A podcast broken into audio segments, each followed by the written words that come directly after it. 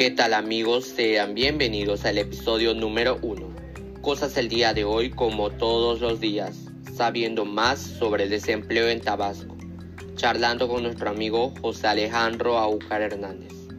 Soy Ronaldo Arias Palma y en este espacio invitamos a expertos, amigos, profesores, gente que queremos y que admiramos, que sabe y no sabe tanto de todo eso que tendríamos que estar hablando. Muy emocionado con el invitado que nos acompaña y hoy vamos a hablar de un tema que nos emociona mucho y que hoy en día ha perjudicado mucho al pueblo tabasqueño. Pero bueno, para seguir hablando de esto le vamos a dar la bienvenida a nuestro invitado de hoy. Bienvenido José Alejandro. Hola, ¿cómo estás? Muchas gracias por invitarme. Me encanta este tema, en serio. Es muy importante hablar del desempleo que vive Tabasco en estos últimos años. Así es, mi estimado José Alejandro. Tabasco fue el estado de la República donde menos personas trabajaron durante el mes de abril, de acuerdo con datos del Instituto Nacional de Estadística y Geografía, INEGI, al presentar los resultados de la encuesta nacional de ocupación y empleo. La tasa de desocupación es indicador que se refiere al porcentaje de la población económicamente activa, que no trabajó siquiera una hora durante la semana de referencia de la encuesta. Este índice se mantuvo en 3.4% de la población económicamente activa, cifra similar a la de igual mes de 2017, con datos ajustados por estacionalidad. Tabasco tuvo 6.8% de desocupación, seguida por el Estado de México con 4.4%. La Ciudad de México se ubicó en el tercer lugar con 4.3%. En el cuarto lugar estuvo Tamaulipas con 4.3% y en quinto lugar Durango con 4%. En contraste, los estados con la menor tasa de ocupación fueron Guerrero con 1.1% y Oaxaca con 1.3%. ¿Tú qué crees o opinas al respecto, José Alejandro? Pues Tabasco fue uno de los estados de menos personas, donde entiendo que la tasa de informalidad laboral fue de 56.9% inferior al reportado en marzo pasado y mayor en 0.4 puntos respecto al abril del 2017. Según datos de la Encuesta Nacional de Ocupación y Empleo, ENOE, con cifras originales 16.02 de los desocupados no contaban con estudios completos de secundaria, en tanto que los de mayor nivel e instrucción representaron el 83.7%, mientras que la situación de su ocupación fueron de 34.7% y 65.2% respectivamente. La población ocupada alcanzó el 96.6% de la PEA durante abril del año en curso. De ese guarismo, el 68.4% opera como trabajador subordiano y renumerado ocupando una plaza o puesto de trabajo. El 22.5% trabaja de manera independiente o por su cuenta sin encontrar empleados. 4.4% se desempeña en los negocios o en las parcelas familiares y 4.7% son patrones o empleadores. Y algo muy importante, José Alejandro, disminuye el 2% de la tasa de desocupación en Tabasco en primer trimestre del 2021.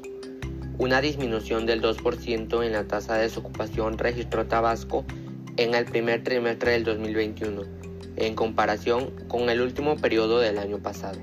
De acuerdo a la encuesta nacional de ocupación y empleo nueva edición del INEGI, la entidad tabasqueña reportó una tasa del 6% en desocupación, lo que corresponde a 58.212 personas desempleadas, una disminución en comparación al 8% del cuarto trimestre del 2020, cuando se tuvo un registro de 78.130 personas sin trabajo.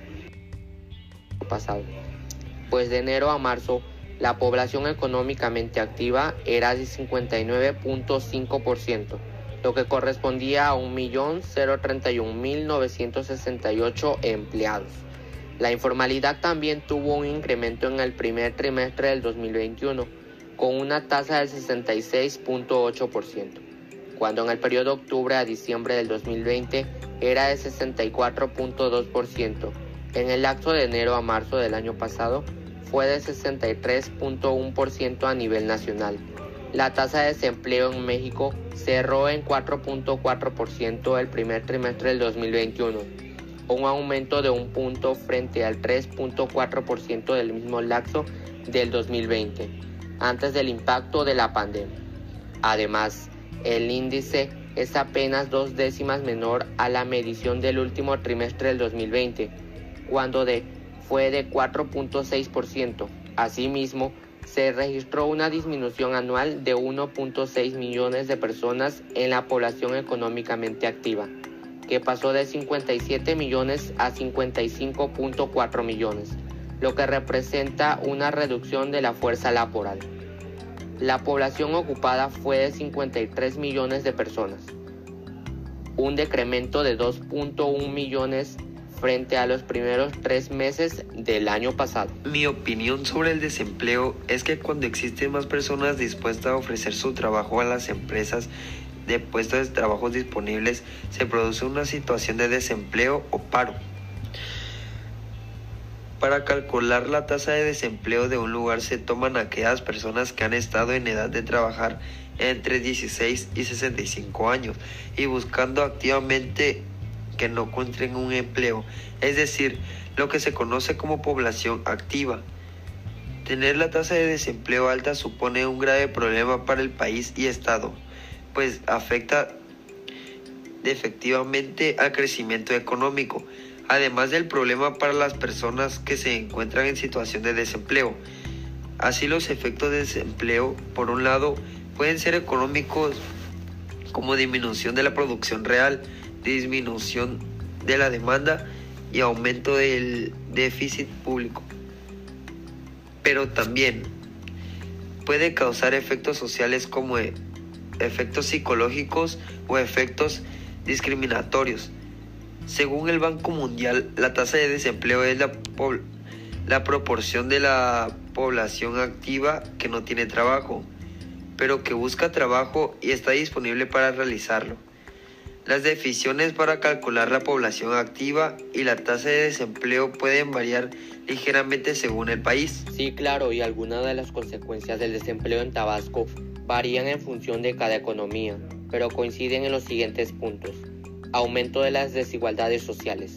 Una parte de la población dispone de un ingreso muy ajustado que le dificulta mejorar su posición económica. Disminución de la calidad de vida. Cuantos menos recursos posee una persona, menor será su calidad de vida. Empeora la salud mental de la población. El desempleo genera una gran desmotivación causando grandes depresiones y problemas psicológicos. Reducción del consumo. El consumo se incrementa o se reduce en función de la capacidad económica de la población.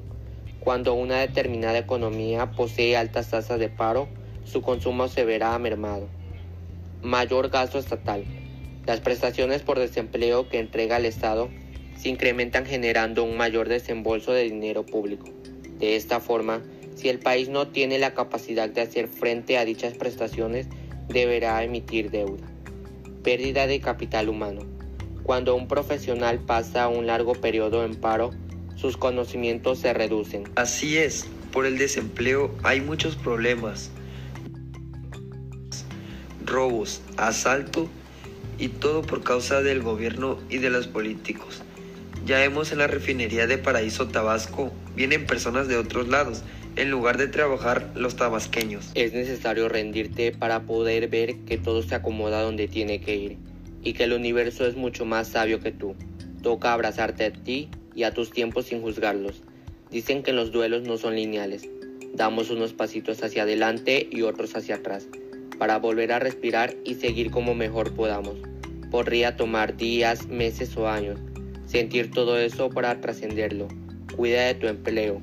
Solo cuidándote puedes encontrarte. Será igual que antes, nunca. Los empleados cambian las formas de las cosas, las hacen más fuertes y así un día te despiertas.